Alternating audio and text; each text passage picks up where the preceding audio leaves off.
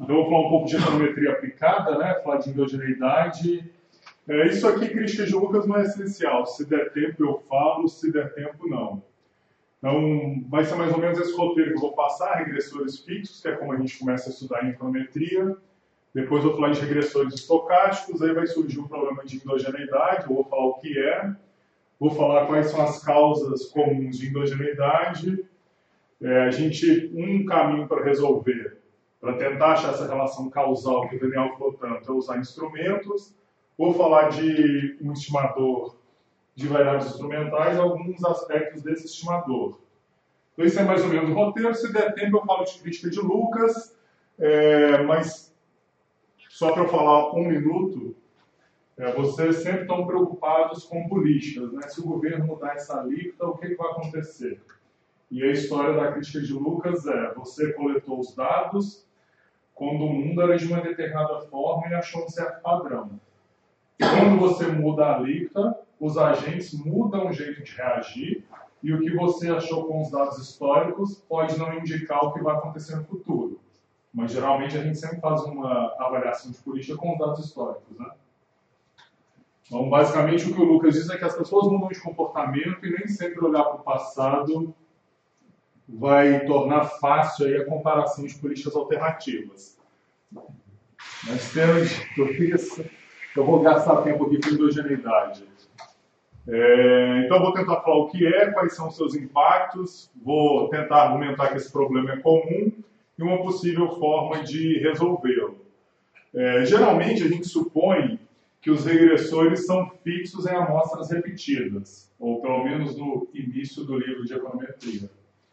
E quando você supõe que os regressores são fixos, se eu repetisse aquelas amostras, eu coletaria as mesmas observações, isso tem uma conveniência matemática muito grande. É, as propriedades desejáveis do estimador são muito mais fáceis de serem derivadas. Então, eu imagino que mínimos quadrados ordinários é uma coisa que todo mundo já viu em algum momento, né? Então, você consegue provar que ele é não viesado, em média ele acerta o alvo, você consegue provar que na classe dos estimadores lineares não viesados ele tem a menor variância.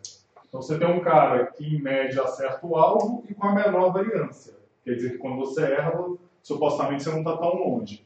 Então tudo fica bonito. É, se os regressores são fixos, uma variável que é fixa não é correlacionada com uma variável estocástica. Você já ganhou isso, sem perceber. Então, se os regressores são fixos, esse x não é correlacionado com o erro. Então, deixa eu tentar adiantar um exemplo aqui usando o salário, né? Então, o Daniel falou que esse aqui é um modelo bastante estudado, é o log do salário, beta 1, beta 2, educação, mais o erro. Então, aqui a gente passa o log e a gente dá uma interpretação percentual, né? Então, eu estudo um ano a mais, essa variável muda em uma unidade, e eu vejo o impacto percentual no salário, tá bom? Então, se esse cara aqui fosse fixo, automaticamente ele não é correlacionado com o erro. Então, eu mudo esse cara, eu vejo o impacto aqui e eu sei que quem causou o impacto foi a educação. O problema é que se a variável é aleatória, esses dois caras podem estar correlacionados. Então eu não consigo mais fazer derivada parcial. Eu não consigo argumentar que eu mudo a educação, tudo mais constante, e eu vejo impacto no salário. Em particular, é, é muito razoável a gente supor que aqui dentro tem uma, sei lá, QI, uma variável dessa natureza, que eu, geralmente, se eu vou para dados secundários, eu não vou entrar no IPA Data e achar uma série de QI das pessoas, né?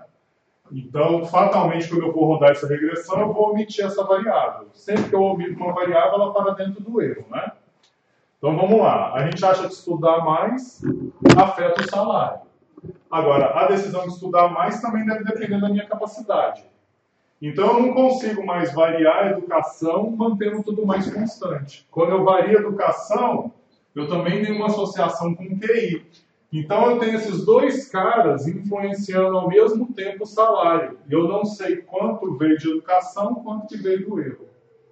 Se eu não sei separar esses dois efeitos, eu não consigo descobrir esse beta aqui, que é o meu interesse. Então a gente pode aleatorizar. Você vai estudar um ano a mais, você não vai estudar um ano a mais. Porque eu sei que o que está causando efeito não é o QI, Eu joguei uma moeda para decidir quem vai estudar. Só que essa política não, não vai colar, né? Eu quero saber o efeito do Bolsa Família. Eu vou fazer aleatório, né? No México teve, né? O progresso. Mas é, é difícil fazer isso. Então, todo livro começa com essa hipótese, que esse cara é fixo. Se esse cara é fixo, ele não tem correlação com esse. Se ele não tem correlação, não tem endogeneidade. Você já resolveu grande parte dos seus problemas. Agora, se os regressores são estocásticos, eles podem ser correlacionados ou não com o erro, que é estocástico. Estou contando um exemplo aqui que é natural haver essa associação, porque eu omiti uma capacidade, uma skill desse cara que vai automaticamente parar dentro do erro. Bom, se esses caras são correlacionados, a gente diz que há endogeneidade e que a educação é uma variável endógena. Tá? É, então não dá mais para fazer derivada parcial, é difícil identificar esse beta. É, existem variações de y devido a variações do erro, que erroneamente são atribuídas ao x. Então, assim, o computador aceita tudo. Se você colocar essa regressão no computador, apertar o botão, ele faz o MQO e ele vai te dar um número. Só que o problema é que tem, imagina assim, o QI está exercendo, pega um cara de QI mais alto, está exercendo um impacto positivo sobre o salário. Mas esse cara de QI mais alto, ele tem um custo menor de estudar. Então esse cara também está estudando mais e vai ter um, tende a ter um impacto sobre o salário, né? Os meus alunos sempre falam, não, mas o Bill Gates, eu falei, meu, é tão raro isso aí que o cara fica famoso, tá? Porque ele, o cara é tão bom que ele saiu da escola, né? Do começo? É, mas, em geral, os dois efeitos vão no mesmo sentido. Como você não observa essa variável, você vai associar essas duas setinhas a esse fator e vai superestimar o coeficiente de educação. Então você vai dizer assim, a educação tem muito efeito, aí nós vamos fazer política pública, né, por todo mundo na escola e não vai achar o efeito. Tá bom? Quer dizer, vai achar algum efeito, né? É, tem que pôr as pessoas na escola. é... Bom, causas da endogeneidade, né? É, os dados com os quais trabalhamos raramente têm origem em experimentos, que seriam os experimentos projetados para ser tudo aleatório. Joga uma moedinha, um toma um remédio, outro não. É, e, então a gente não tem como garantir que o erro não é correlacionado com a minha variável aqui do modelo, né? Então, essa, essa ideia que está lá no início do livro de econometria, né, amostra aleatória. Você esquece isso aí. Assim, tudo que a gente estuda é resultado de decisão de alguma pessoa. E as pessoas não tomam decisão jogando a moedinha. Então, essa hipótese que está lá no início do livro de econometria resolve a nossa vida, é difícil para a gente estar tá na área de ciências sociais e estuda a gente, né? Eu, pelo menos, não jogo a moedinha para tomar as minhas decisões, né? É, nós, frequentemente, estudamos variáveis que resultam de um processo de escolha de algum agente. Então, é difícil convencer que as nossas amostras são aleatórias. É difícil fazer esse experimento controlado. Então, é, a nossa vida fica mais difícil do que a do médico. Né? A gente vai ter que usar muito mais métodos do que o médico. Bom, quais são as causas é, de endogeneidade? Eu não vou mostrar a conta, mas é, são várias. Tá? Então, erro de medição nas variáveis explicativas. Então, se eu medir mal essa variável, vai ter um erro de medição que vai entrar aqui no erro, vai causar problema. Então, vocês trabalham muito com dados que as empresas reportam, não é? Se esse dado foi bem reportado, beleza. Se tem erro de medida, não dá para usar o MQO. É, não dá para usar os estimadores usuais. Isso aqui não sei se aparece tanto para vocês, mas é um modelo dinâmico. O Y hoje depende do Y ontem. Se tiver correlação serial do erro, o erro hoje depende do erro ontem, sujou. Vai ter problema também é, simultaneidade ou causalidade reversa, né? Então eu imagino assim, é, a gente vai pôr mais médico quando tem mais doente. Se você rodar o MQO, você vai achar um coeficiente positivo e vai ficar parecendo que o médico causou a doença. Tá bom? A gente coloca mais policiais onde tem mais crime. Se você fizer uma correlação simples, vai parecer que o policial está causando crime. Por quê? Porque a gente quer estudar o efeito do policiamento no crime. Só que a gente decide onde põe o policiamento olhando o crime. Então você tem uma causalidade reversa. É, variável explicativa omitida é esse exemplo aqui. Tem uma skill do cara que eu não observo, vai parar no erro, e esse cara aqui afeta a minha decisão de estudar. Então, é, esse é o exemplo mais comum. Né? E seleção da amostra, que é algo que aparece bastante nos estudos de é, microeconomia. Talvez o, o, exemplo mais comum é estudar desempenho de mulheres no mercado de trabalho, né? que ela se auto-seleciona, enfim. Então, o RECMA é essa história, né? É, mas tem um exemplo que eu vou te dar que é o seguinte. É, imagina que para passar de ano, você tem que duas coisas fazem você ter uma nota alta na prova. Você pode ou ter muita facilidade naquela matéria, ou você pode ter se esforçado muito. Só aqui suponho que esforço na escolha. Você pode ser um sujeito muito persistente, ou você pode ser um sujeito muito inteligente. Bom, tudo bem, mas só tem que, no ano seguinte, eu só tenho uma amostra dos que passaram de ano. Imagina que na natureza, a persistência e a inteligência fossem totalmente independentes um do outro. Mas na amostra dos que passaram de ano, que está selecionada, não tem todo mundo, só tem os que passaram de ano, o que, que você tem? O sujeito, para conseguir passar de ano, ou ele era muito inteligente, ou ele tinha muita persistência, ou ele tinha muito dos dois. Mas você induziu uma correlação negativa, porque um sujeito muito pouco inteligente, para ter conseguido chegar e passar de ano no ano seguinte, a pessoa ter persistência muito alta. E um sujeito muito pouco persistente, para ter conseguido chegar no, no ano seguinte naquela, naquela série, precisou ter o QI muito alto. Então, nos dados que eu tinha acesso para trabalhar, que era só dos que passaram de ano, isso acontece muito, isso é uma parte do que a gente tenta demonstrar aqui no, no nosso grupo, porque toda a nossa política educacional ela é com amostras baseadas nos matriculados. Mas você tem fortemente né, a suspeita de que você tem uma correlação, nesse caso, negativa. Ela leva ao, ao problema oposto, de sub... Diga lá contabilidade, o mais clássico é o viés de sobrevivência. Só tem dado de empresas que sobreviveram. Menos, menos Elas não fazem isso. Isso. É. Não, o que está falando é sobrevivência. É. Isso, isso, nesse caso, é a seleção amostral aqui na, na linguagem que ele está usando. Então, a amostra que sai depois desse processo, ela é diferente da população. Tá certo? Ou não é representativa da população. Tudo bem? É, qual uma possível solução? É, é, usar uma variável instrumental. Então, qual é a origem do problema? Eu tenho um x que é correlacionado com um erro. Então, eu tenho que procurar uma variável z com a seguinte propriedade. É, o z tem que ser ortogonal ao erro, mas o z tem que ter covariância com o x. Tá bom? Bom, isso aqui é um abuso de notação, que é matriz, mas todo mundo entendeu a ideia, né? Então eu preciso de um. A origem do problema é o x correlacionado com o erro. Então a solução é encontrar um z que é não correlacionado com o erro. Bom, encontrar variáveis que não são relacionadas com QI é fácil, tá bom? Mas o z tem que ser correlacionado com o x. Encontrar variável relacionada com a educação também não é um problema maior. Qual que é a dificuldade? Ao mesmo tempo tem que ser correlacionado com a educação e não ser correlacionado com a minha habilidade.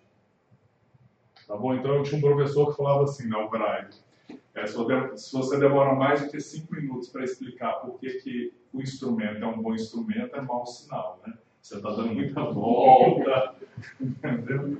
Então, assim, não é uma tarefa muito fácil, né? Tem que achar um Z que ande junto com a educação mas que não tem correlação com a habilidade do cara. Aí, no livro também fica fácil. O livro vai falar assim, ó, suponha que existe o Z, a conta é essa, está tudo provado. Não existe é, uma mecânica para te ensinar a achar instrumento. Não existe isso. Tá bom? É... Bom, você fala do LET que é criativo, não encontrar instrumentos, né? É, bom, mas se você achar esse Z que é ortogonal, que é ortogonal ao E e é correlacionado com X, o que, que você vai fazer? Você não vai jogar essa variável fora. O seu objetivo é o mesmo, você quer saber como que X afeta o Y. Mas você vai usar o Z para limpar a endogeneidade do X. Tá bom? É, acho que o próximo slide eu mostro. Bom, esse aqui é o exemplo do salário, né? já estava aí. É, a ideia é que você tem o lote do salário, educação, você tem o erro original, mas uma habilidade omitida foi parar dentro do erro. Então, a decisão de anos de estudo depende dessa habilidade. Então, a variável que eu quero identificar o coeficiente depende de uma variável que está dentro do erro, vai ter endogeneidade. Você precisa de um Z correlacionado com educação, mas não correlacionado com habilidade. Então, uma possibilidade é a distância da escola. Então, qual que é a hipótese? A distância da escola, pensa, sei lá, 100 anos atrás. A distância da escola vai afetar quantos anos eu estudo, mas em princípio a distância da escola não está correlacionada com a minha habilidade. Tá bom? É, a escolha do instrumento envolve alguma visão sobre como as pessoas se comportam, né?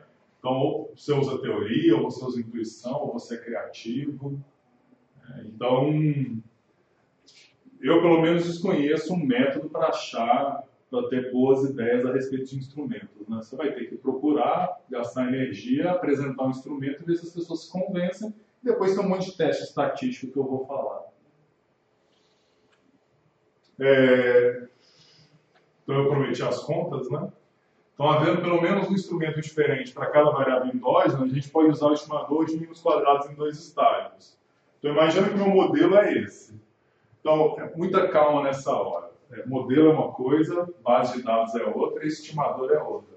Pode perguntar. Se eu encontrar, por exemplo, teoricamente, uma variável instrumental, seria possível utilizar uma variável defasada?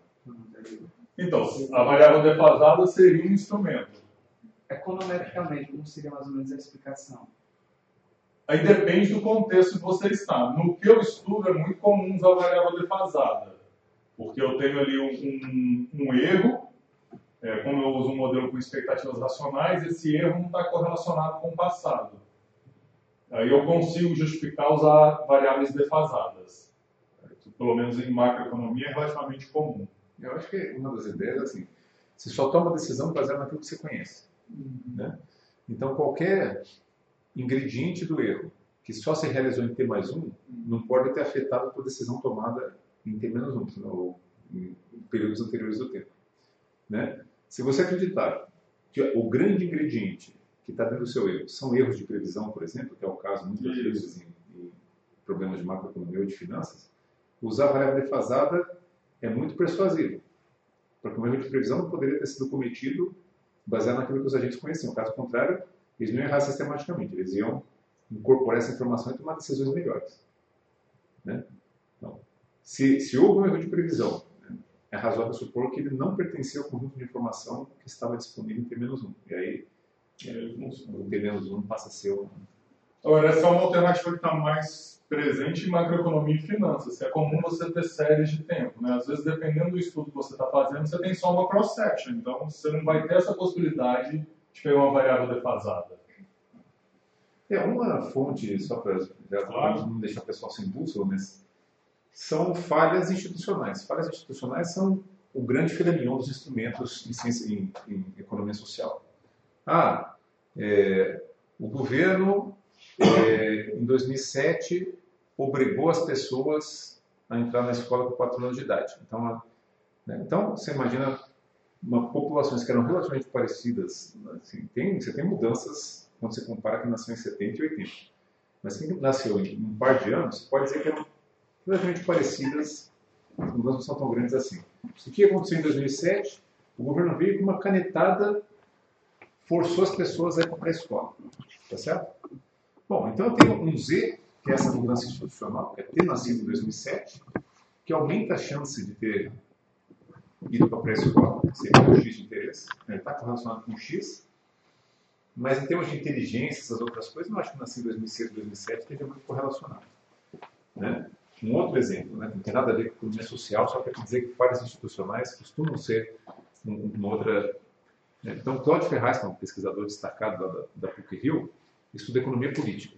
E ele queria saber quanto que você ter uma, um, um- município, ter uma fonte de renda que não está atrelada ao esforço fiscal dos seus habitantes, afeta corrupção, afeta resultados negativos, mau uso do dinheiro público. Então, o que, que é a ideia que ele tinha? Ele, bom, se eu cobro IPTU e fizer um mau uso do dinheiro, os meus eleitores vão me punir no período seguinte e, e por causa disso esses municípios não vão fazer mau uso. Mas se eu recebo dinheiro do Fundo de Participação dos Municípios ou royalties do petróleo, tem uma grande chance de eu fazer mau uso desse dinheiro público porque ninguém está sofrendo com aquela... De, ninguém está sentindo no bolso. Ninguém está sentindo no bolso. Né? E ele descobriu que a regra de distribuição dos royalties do petróleo no Brasil foi fixada muito antes de pré-sal de qualquer outra coisa. Uhum. E ele estabelece que se você traçar paralelos vindo do Equador e é, é, linhas perpendiculares à costa, é, é, assim que o Brasil divide royalties. Então, como é que ele faz? Traz, traça um monte de paralelo e um monte de linha perpendicular à costa. Né? Então, um município que está aqui, você vê o que é o paralelo que passa em cima dele, linha perpendicular à costa, toda essa área aqui, o royalties é dele. Um outro município que está numa área côncava do mapa não tem direito a nada. Então, por uma regra totalmente arbitrária, fixada mil anos atrás, na falha institucional, é, um município que está na fase convexa, na, na, parte convexa do mapa, como Campos, no Rio de Janeiro, tem é, tudo, um, um, continente inteiro de mar para explorar e pescar dele. Um outro município, muito parecido, mas numa área côncava, então uma regra totalmente arbitrária, tem direito a nada.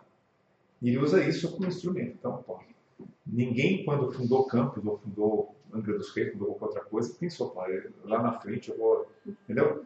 É exógeno, né? É, falhas, falhas institucionais são um manancial fértil para você achar instrumento em economia social, ou em várias aplicações microeconômicas. Eu não lembro da história ao certo, mas acho que num um dos papers da Helena, acho que tinha uma história lá que o governo errou ao fazer o programa, programa de computador. E ele estava excluindo as pessoas que tinham acento no nome. Então eles usaram um erro de programação para construir a amostra de quem recebeu o tratamento e quem não recebeu. Você foi excluído porque erraram a programação, tinha um acento no seu nome, você não participou. Aí dá para supor que esses dois grupos são homogêneos, porque não é possível ter o acento do nome que vai gerar uma diferença. Né? Mas, de todo modo, envolve muita criatividade. Né? Envolve muita criatividade. É, então, vamos lá. O modelo é esse. Eu quero achar o impacto de X sobre Y. O modelo é o mesmo. A base de dados pode ser cross-section, pode ser séries temporais, pode ser painel. Isso é outra coisa. E aí eu posso aplicar o mesmo modelo em estimadores diferentes. Se eu aplicar o estimador de MQO, a fórmula é essa aqui. Esse cara vai achar uma medida do impacto de x sobre y. Como que é o estimador de mínimos quadrados em dois estágios, que usa a variável instrumental? O meu instrumento é z. Então eu vou fazer uma regressão do x sendo explicado pelo z. Esse x chapéu é quanto, é quanto do x foi explicado pelo z. Se o z é ortogonal ao erro, quando eu pego a parte de x que é explicada pelo z, essa parte de x também é ortogonal ao erro. Tá bom? Então, o z é ortogonal ao erro. Quando eu pego a parte de x que tem a ver com z, eu peguei uma parte de x que está aqui dentro, que é ortogonal ao erro. Então, eu uso esse x chapéu no modelo original. Quando eu faço essas duas etapas, isso aqui ganha um novo nome, que é mínimos quadrados em dois estágios. Eu usei o MQL no primeiro estágio, eu usei o MQL no segundo estágio. E se, e se o meu instrumento tem essas duas propriedades, eu ganho confiança para interpretar o resultado. Tá bom? É, bom, mas nada é de graça. Né? O mínimos quadrados em dois estágios é um estimador consistente, se vale essas hipóteses, mas a variância dele é maior. Então, é, tem que tomar cuidado para não sair fazendo as coisas no automático. Né? Assim, você está se prevenindo contra uma instabilidade, mas você está convivendo com uma variância maior. Lembra que uma variância maior vai gerar uma estatística T menor, aí o negócio não vai ser significativo. Então, é claro, se tem endogeneidade, você vai ter que usar algum método, não pode ficar MQO, mas tem outras consequências. É, então, a primeira pergunta é, ao invés de usar o método de variáveis instrumentais automático, a gente pode testar se existe endogeneidade. É, existe para isso o teste de Hausmann. Né? Na verdade, o Hausmann construiu uma tecnologia de fazer testes. E a tecnologia dele funciona assim. É, imagina dois estimadores que, sob a hipótese nula, são válidos. Então, se o x é exógeno, você pode usar o MQO ou pode usar o mínimos quadrados em dois estágios.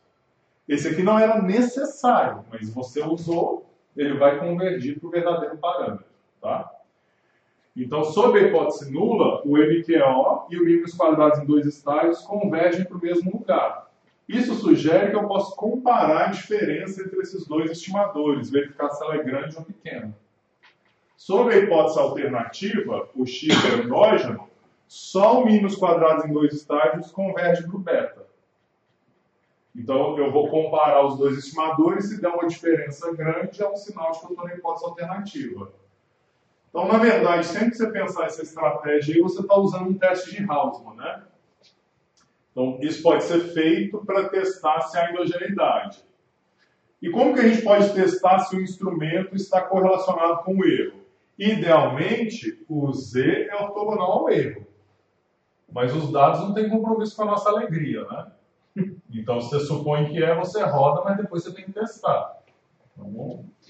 É, é possível fazer isso num caso sobreidentificado por meio do teste de Sarga. Então, para fazer isso, você tem que ter mais instrumentos do que variáveis endógenas. Então, aqui eu tenho uma variável endógena. Eu precisaria de pelo menos dois instrumentos para fazer esse teste. Esse teste é uma hipótese que o pessoal geralmente não lembra, que é assim.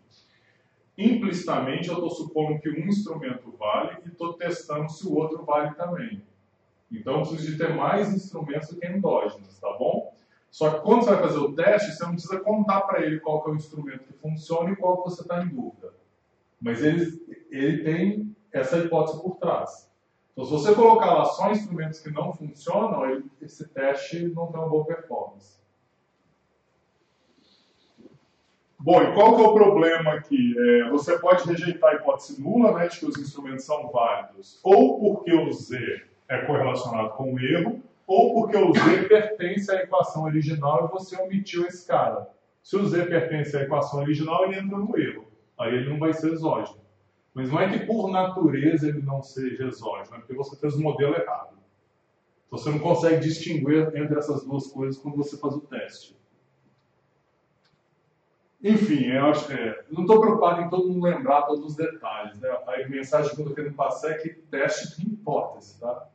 Assim, eu fiz o teste, está tudo resolvido. Um pouco de calma. Né? É, como podemos testar se Z é correlacionado com o X? Se não existe correlação nenhuma, quando você fizer o primeiro estágio, que é rodar o X no Z, esse gama chapéu é zero, isso aqui vai dar zero. Então veja, você construiu o X chapéu para colocar no modelo original e achar o beta. Ora, se o seu X chapéu der zero, você vai rodar uma regressão do zero explicando o Y, você não vai achar nada. Tá?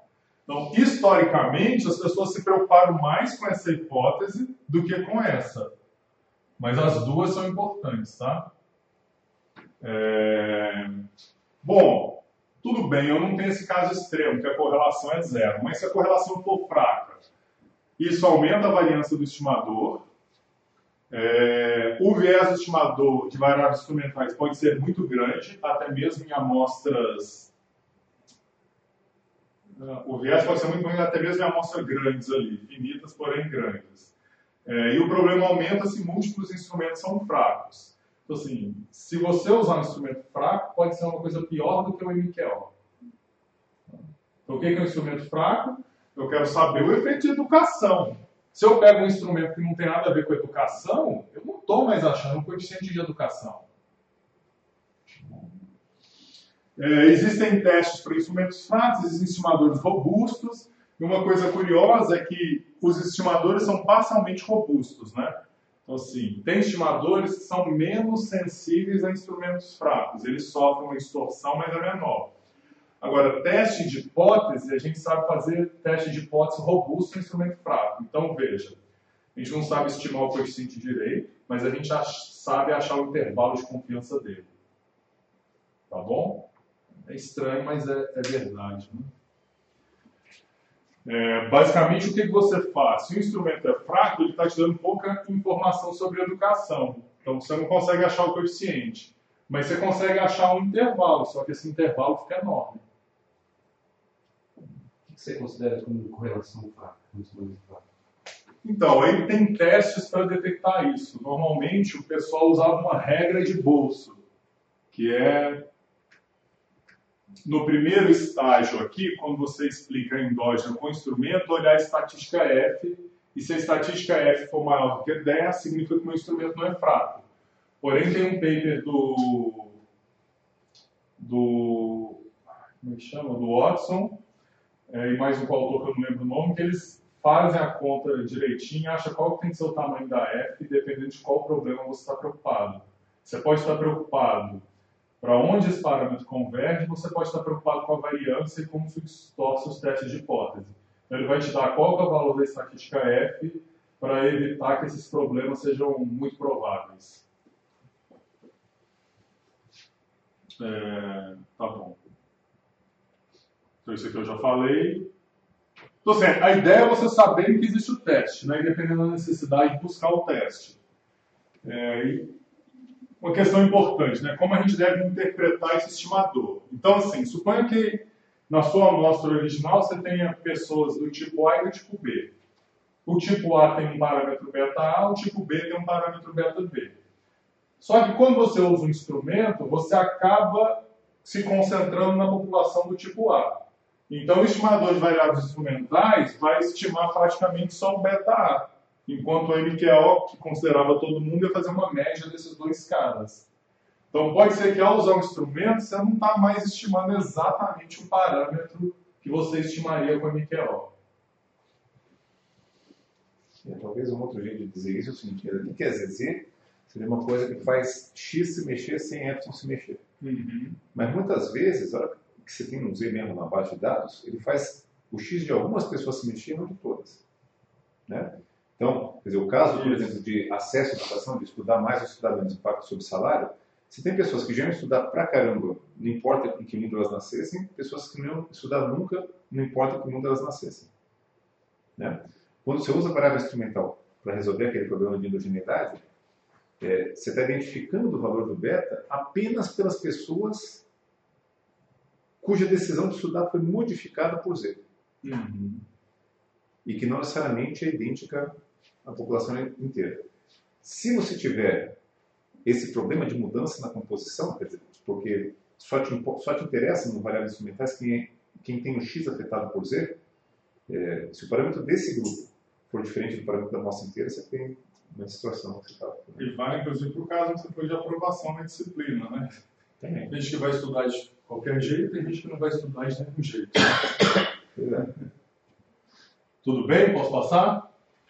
É, então, essas são algumas referências que depois eu posso passar para vocês, que são artigos que tiveram uma, essa conotação assim, mais aplicada, de fazer um survey da literatura, falar numa linguagem mais simples, e esses artigos aqui discutem como implementar no Stata esses estimadores, esses testes, tá?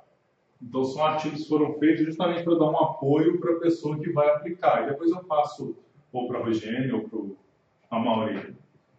Tudo bem? Quanto tempo eu tenho. Só para saber se eu falo aqui da crítica de Lucas ou não. Ah, mais uns 15 minutos. 15 minutos? Tá bom. Então, a história da crítica de Lucas é engraçada. Eu sempre ouvi, entendi, mas nunca parei para ler o original, né? Aí na época do meu concurso eu estava meio chateado, falei, ah, vou ler uma coisa que me diverte, né? Aí eu fui ler isso aí, que tá as coisas que me divertem. E aí tá bom, hein? A gente vai falar rapidamente disso. Então, o que é, é o que ela ensina sobre avaliação de política e uma proposta para solucioná-la. É, veja que assim, a fala do Daniel foi muito assim, o que é que te motiva, né? Responder perguntas, é, ter um horizonte de longo prazo. E o que eu estou falando assim, ó, uma vez que já definiu a sua agenda, onde você quer chegar, use bons métodos. Agora, você não está sendo orientado pelo método, você tem a sua agenda, as suas perguntas. Você está sendo cuidadoso ao implementar aquela agenda, né? Então, um cuidado que eu falei aqui é pense bem qual estimador você vai usar, veja se você está em um daqueles casos prováveis de ter endogeneidade e procure uma solução. É, a crítica de Lucas, eu acho que entraria em um outro cenário, é, que é um pouco entender assim, o modelo, estimador e dados, né? Então, pensa assim, vou usar um modelo aqui que é da, que é da minha área, que é a função consumo. Então imagina assim, é, o consumo é explicado pela renda e eu tenho esses dois parâmetros que eu quero estimar. A crítica de Lucas vai muito discutir aqui um pouco a estrutura do modelo. Outra coisa bem diferente é, eu já sei o modelo que eu quero estimar e tenho que discutir qual que é o melhor estimador. Qual é a melhor forma de recuperar o beta 0 e o beta 1. Aí eu posso pensar no MQO, se tiver endogeneidade eu vou usar variáveis instrumentais, mas o problema já meio que está dado. Você já sabe o modelo, você quer saber como estimar, tá bom? É, e você pode ter diferentes tipos de dados, né? Pode ser uma cross-set, uma série temporal e um painel. Você pode estar querendo estimar esse modelo para uma série temporal, Brasil ao longo do tempo. Eu posso estar querendo estimar esse modelo para um grupo de pessoas que eu fui lá, coletei os dados, tá bom? É...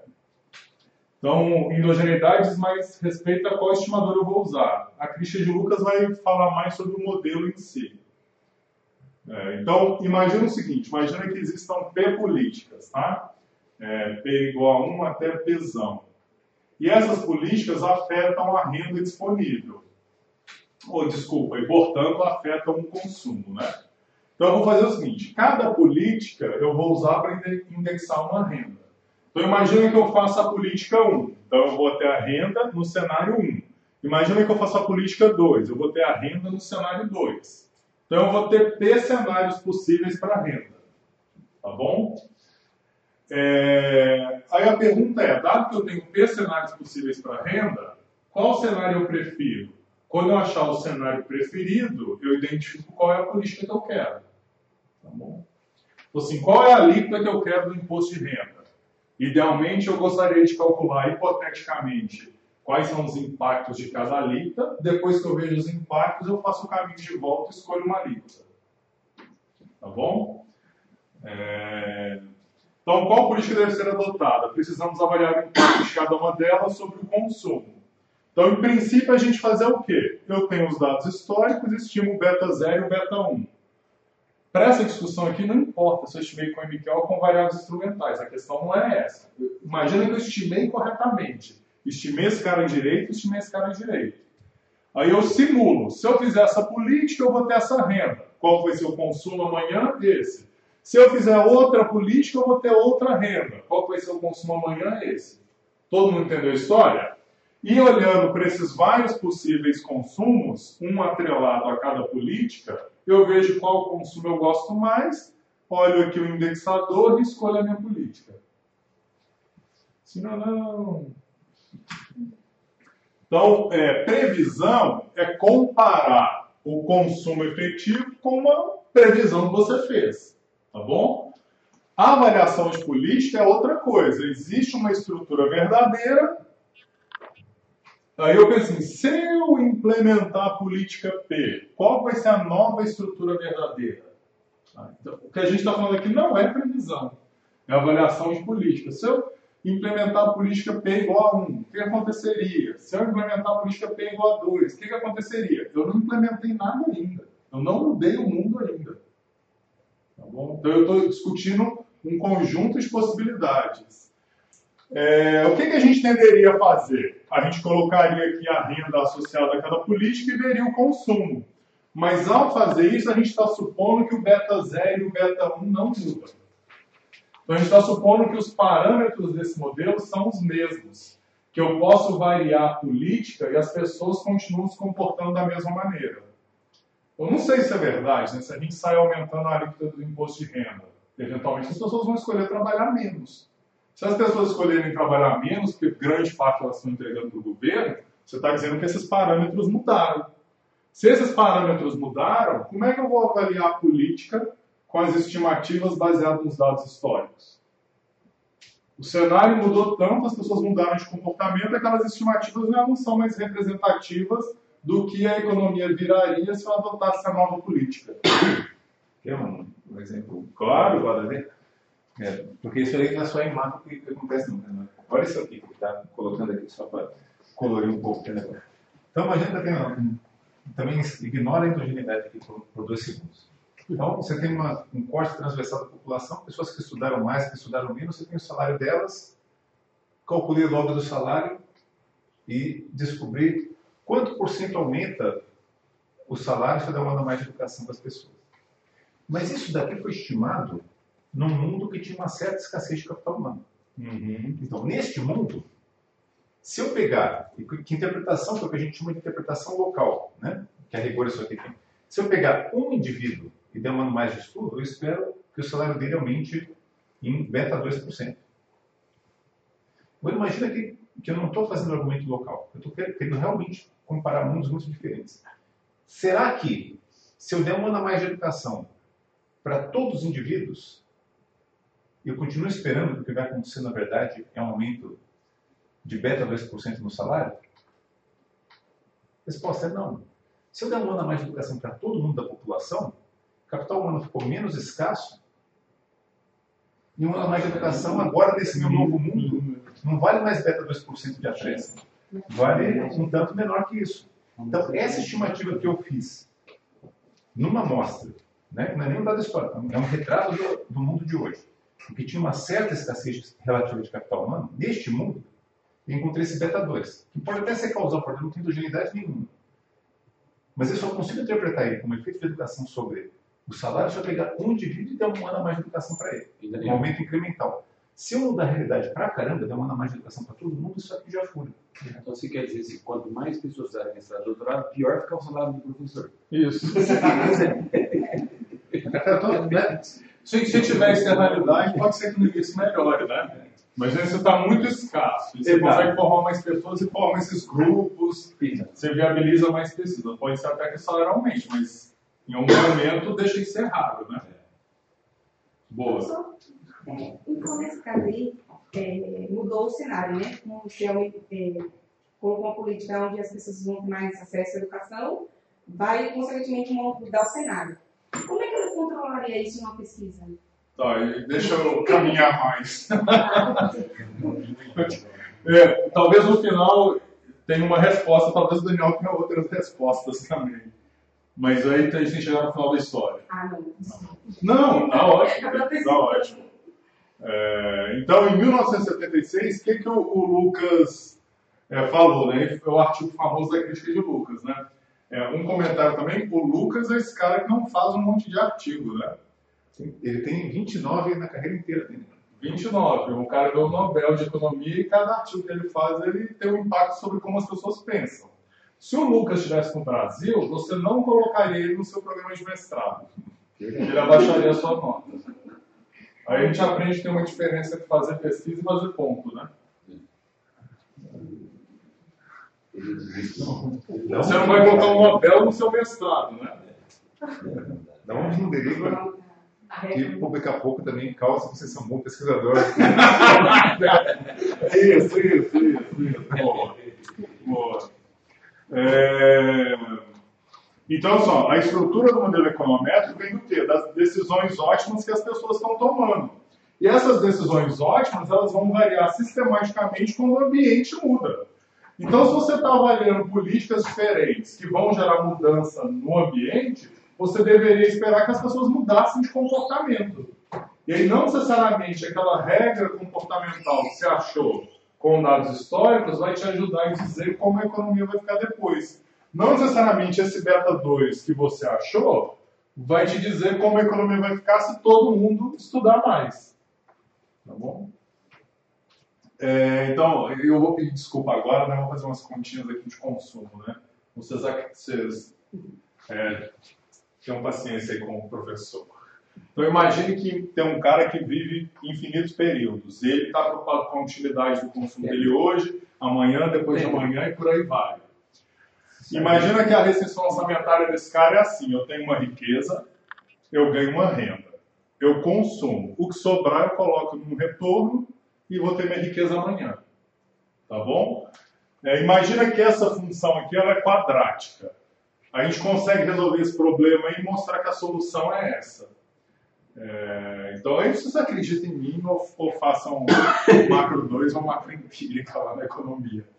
Então, o consumo, ele depende da minha riqueza e depende de toda a renda futura que eu terei. Então, o somatório de hoje é infinito da renda futura trazendo valor presente. Então, é como se eu desse assim, pega a minha riqueza hoje, pega a riqueza que eu espero que vai ser gerada com a minha renda. Tá vendo isso tudo aqui? Gera uma perpetuidade. Que nunca vai morrer, que paga um consumo suave para mim ao longo da vida, tá? Então isso aqui é, é- é matemática. Se aplicar matemática, isso aqui é, é a solução. Tá bom? Então, beleza. Então, eu ia falar, gravem essa equação.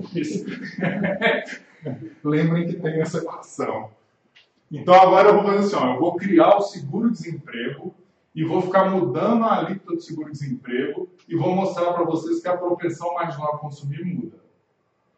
Tá bom? Então eu vou assim, ó, eu vou ficar mudando o mundo e vou mostrar que esse cara que escolhe otimamente o consumo dele, os parâmetros não são constantes. Tá bom?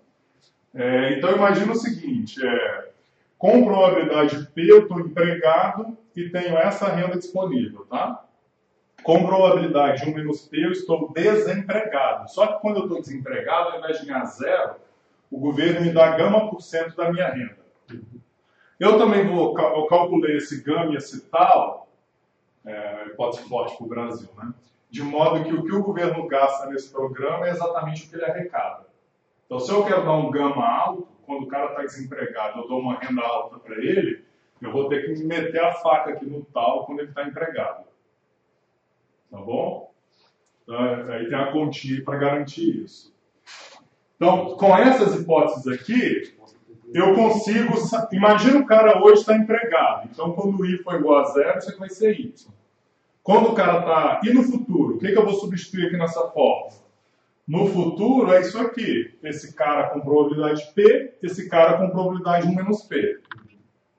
Se substituir tudo fizer a conta, isso aqui é a função consumo do cara empregado. Então, isso aqui é a renda disponível dele. Como que chama o cara que multiplica a renda disponível? Propensão marginal a consumir. É o beta 1 lá do meu modelo. tá? Cada vez que o governo escolheu um tal diferente, ele escolheu um tamanho diferente para o seguro-desemprego, o cara escolhe um coeficiente diferente para a renda. Então, quando eu estimo com dados históricos, eu estimo um coeficiente. Só que eu estou avaliando P políticas diferentes, cada política induz um coeficiente diferente. Todo mundo entendeu a ideia? Respondendo a sua pergunta, se a gente estimar o R, o tal e o P, aí eu consigo plugar aqui nessa fórmula. O que, que eu não posso? Eu não posso estimar só aquele coeficiente, a forma reduzida. Eu tenho que estimar os coeficientes do modelo estrutural. Tá certo? É, você precisa conceitualmente elaborar o que, que é, o que, que são, o que a gente chama de as primitivas da sua economia, o que, é aquilo que é realmente estrutural. Então, por exemplo, esse cara aqui, ele não é estrutural. Isso aqui, na verdade, é uma espécie do preço do capital humano atual. É um estado de equilíbrio. Eu aqui disse que, para cada um ano de, de educação, eu tenho, digamos, 10% de aumento sobre o salário. Isso é uma estimativa razoável para vários países do mundo. Tá certo?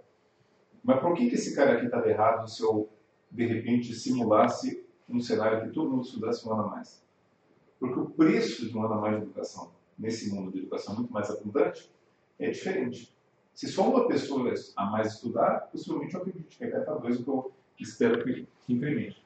Mas isso é um coeficiente de uma forma reduzida de um modelo estrutural mais amplo que explicitamente desse conta de como é que a oferta e demanda de educação no mercado de trabalho reage. Só que como aquela equação só tinha forma reduzida, ela está sujeita à crítica de Lucas. Então, se você tiver um modelo estrutural bem fundamentado, você tem que muito.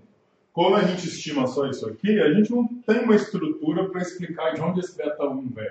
Então, esse beta 1 vai mudar. Quando eu fiz um modelo teórico, eu criei uma estrutura, que boa ou ruim, o modelo não necessariamente acerta, né? Pelo menos me dá um, tá me dando uma teoria sobre como o mundo funciona e como as pessoas vão reagir caso eu, eu crie ou mude o seguro-desemprego. Então, o problema é estimar essa forma reduzida. Se você estimar os parâmetros que aparecem no modelo, aí você pluga aqui os parâmetros e sabe cada cenário. Agora, bom, tem duas dificuldades de fazer isso. Né? Primeiro, que modelar é mais difícil. Segundo, que tem que modelar direito também. É, esse modelo aqui é muito simples. Nesse modelo aqui, a taxa de juros é constante. Né? Eu estou tratando como um parâmetro. Se a taxa de juros for constante, fica muito mais fácil de eu fazer esse valor presente aqui. É, então, assim, aqui ele é bom para ilustrar, mas ele ainda é um modelo muito simples, entendeu? Então, só para mostrar o gráfico, num mundo sem seguro-desemprego, a propensão marginal a consumir é constante. Aí eu fui mudando o tal. Quanto maior o tal, maior é o gama. Eu arrecadei mais, eu dou um seguro-desemprego mais generoso. Quando eu dou um seguro-desemprego mais generoso, a propensão marginal a consumir aumenta. Então, nesse modelo aqui, se o governo te dá um seguro, você consome mais. Por quê? Você poupa para se proteger do cenário ruim. Não, mas não vai ter um incentivo também a não trabalhar? A abandonar o emprego? Pode ter, mas esse modelo aqui não capta isso, porque assim, a probabilidade de P de estar empregado e o menos P de Mas, mais, exógeno. É muito melhor eu ter filhos e receber uma complementação do que eu trabalhar. Que é, que é a grande crítica que o pessoal faz no Bolsa Família, né? O cara assim, parece que cria pro cara uma ociosidade, um incentivo. Claro que é uma coisa estúpida, mas é dizer assim, ó, se o seguro-desemprego é tão bom e o governo tem mecanismo de que faça isso, é mais incentivo o cara não trabalhar. É, isso eu vou deixar o pessoal da microeconomia responder. Não, não sei, eu só que... Não, era uma das preocupações. né? Empiricamente, a gente não verifica que isso aconteceu vez. Essa era uma das- sempre foi uma das preocupações com o desenho. Eu estava outro dia eu, lá na enfermagem para falar de Bolsa Família, porque eu tinha esquecido que eu tinha participado da equipe que desenhou a transição do Bolsa Escola. Quer dizer, O PB participou, eu era estagiário dele, era assim, pesquisa dele. Um Aham. monte de simulação, que foi parar, inclusive. em- Tem um background paper do, da candidatura do Lula, da primeira candidatura do Lula que ele ganhou, que eu fui ghostwriter depois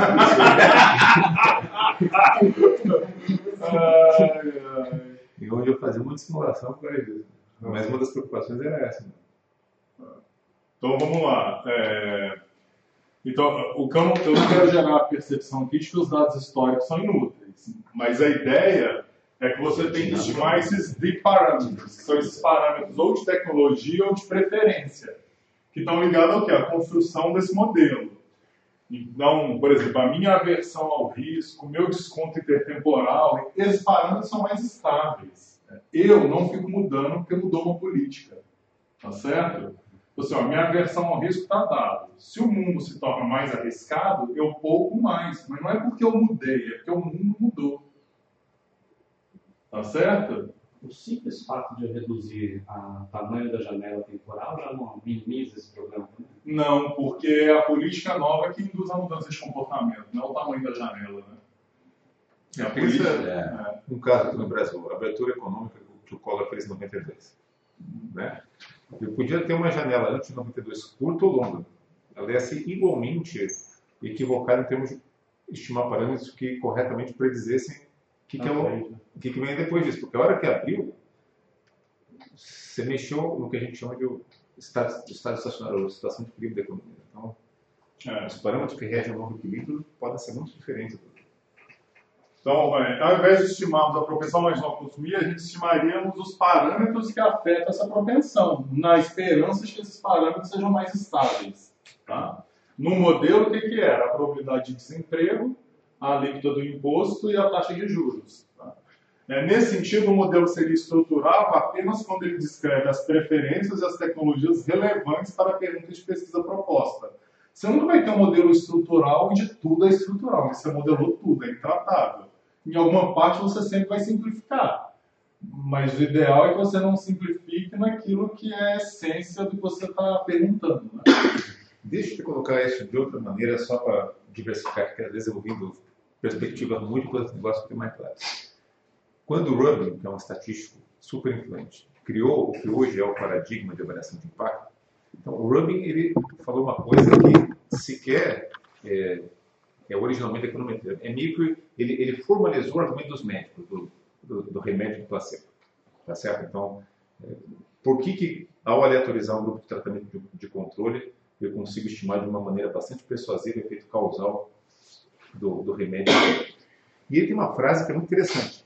Ele diz o seguinte: olha, tá aqui porque que a coisa funciona, mas eu preciso chamar a atenção que isso daqui só me permite identificar os efeitos das causas, nunca as causas dos efeitos.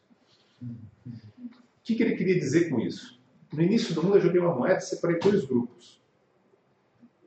Esses dois grupos eram, eles eram estatisticamente equivalentes. Eu manipulei um, não fiz nada com o outro. Anos depois eu vi que alguma diferença surgiu. E consigo estimar precisamente o efeito causal do conjunto de coisas que aconteceu com esse grupo e não com esse.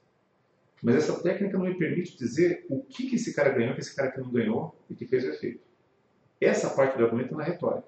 Os, os médicos são persuasivos porque eles têm um negócio controladinho, sabem que pô, a única manipulação que eu fiz foi dar remédio para esse cara, não dar nada para esse. Qualquer diferença que apareceu no final do dia, eu vou dizer, foi por causa do remédio. Naquele meu exemplo da creche, não sei o que, não sei o que. Aqui no, no exemplo do, do, que o Fábio está dando é o seguinte: é, eu consigo, olhando para a série histórica, esses dois grupos, tirando o problema de heterogeneidade, eles ficaram diferentes porque um tinha é, renda disponível maior que o outro. Mas ele não consegue dizer o porquê.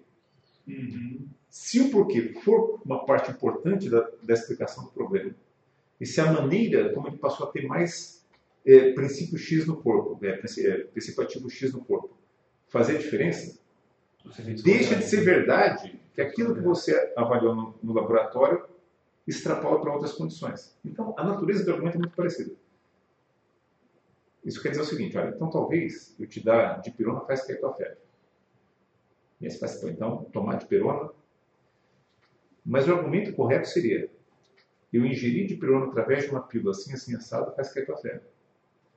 Não necessariamente transita para o fato de que qualquer maneira que dipirona entre no teu corpo faz cair tua febre. Por acaso, muitas vezes, no caso fisiológico, você tem ali um modelo estrutural que é toda a cadeia causal de de pirona, pitaria, não sei o que. Caso contrário, o cara sequer ia inventar aquele remédio. Por exemplo, ele ia estar experimentando qualquer planta aí, ficar eletrolizando o é, né, é, negócio eterno. Então, houve um modelo estrutural para o cara chegar no próprio princípio ativo. Agora, no nosso caso, é, se a gente não tiver isso, e só olhar para o passado, a gente pode até de uma maneira confiável descobrir os efeitos das causas. Mas não as causas dos efeitos. Dependendo de como é que você faz uma manipulação na causa, no X, o teu parâmetro pode ser diferente, que é o que Fábio está mostrando ali. Vamos, vamos fazer isso mais tempo. Então, não é isso. O teu beta 1, o Fábio não tinha homogeneidade, só que tudo, essa combinação foi rigorosamente estimada. E olhando para os dados históricos, no passado foi verdade, que qualquer mudança em Y causava isso daí. Mas ele não disse como é que aconteceu essas mudanças. Agora o governo propõe uma forma específica de manipular esse Y, que é através, digamos, do tal. Bom, se a maneira como esse Y variável muda, como que ele afeta, é, você tem problema. Entendeu? Toda a história do placebo, ela surge por causa disso também. Você só precisa dar porque você suspeita que uma parte de por que a febre cai é a reação dos agentes psicológicos pela forma como eles estão ingerindo a tal de pirona ou qualquer outra coisa. Que é através de saber que está engolindo uma pílula que vai me fazer bem. Se eu quero isolar só o efeito da dipirona, eu preciso anular esse impacto secundário que tem a ver com a forma como ela está entrando, que é através de uma pílula. Então, por isso que eu dou pílula de farinha para outro grupo. Então, em espírito é um jeito isso. pequenininho, mas que tem a mesma natureza do problema que ele está contando. Vou passar para o meu último slide aqui. Então, assim, esse é meu, último, meu único slide sobre como fazer, como fazer pesquisa. Né? Você tem que ter uma pergunta relevante acho que o Daniel falou mais sobre isso. Eu falei mais sobre técnicas apropriadas e acho que muitas horas de trabalho. Né? Tiver esses três ingredientes ali, o negócio vai. Então é isso. Muito obrigado. Este é mais um conteúdo produzido pela Faculdade de Economia, Administração e Contabilidade de Ribeirão Preto, a FERP USP. Veja todos os nossos conteúdos em vídeo em nosso canal do YouTube ou acesse o site media.ferp.usp.br para acompanhar também nosso podcast.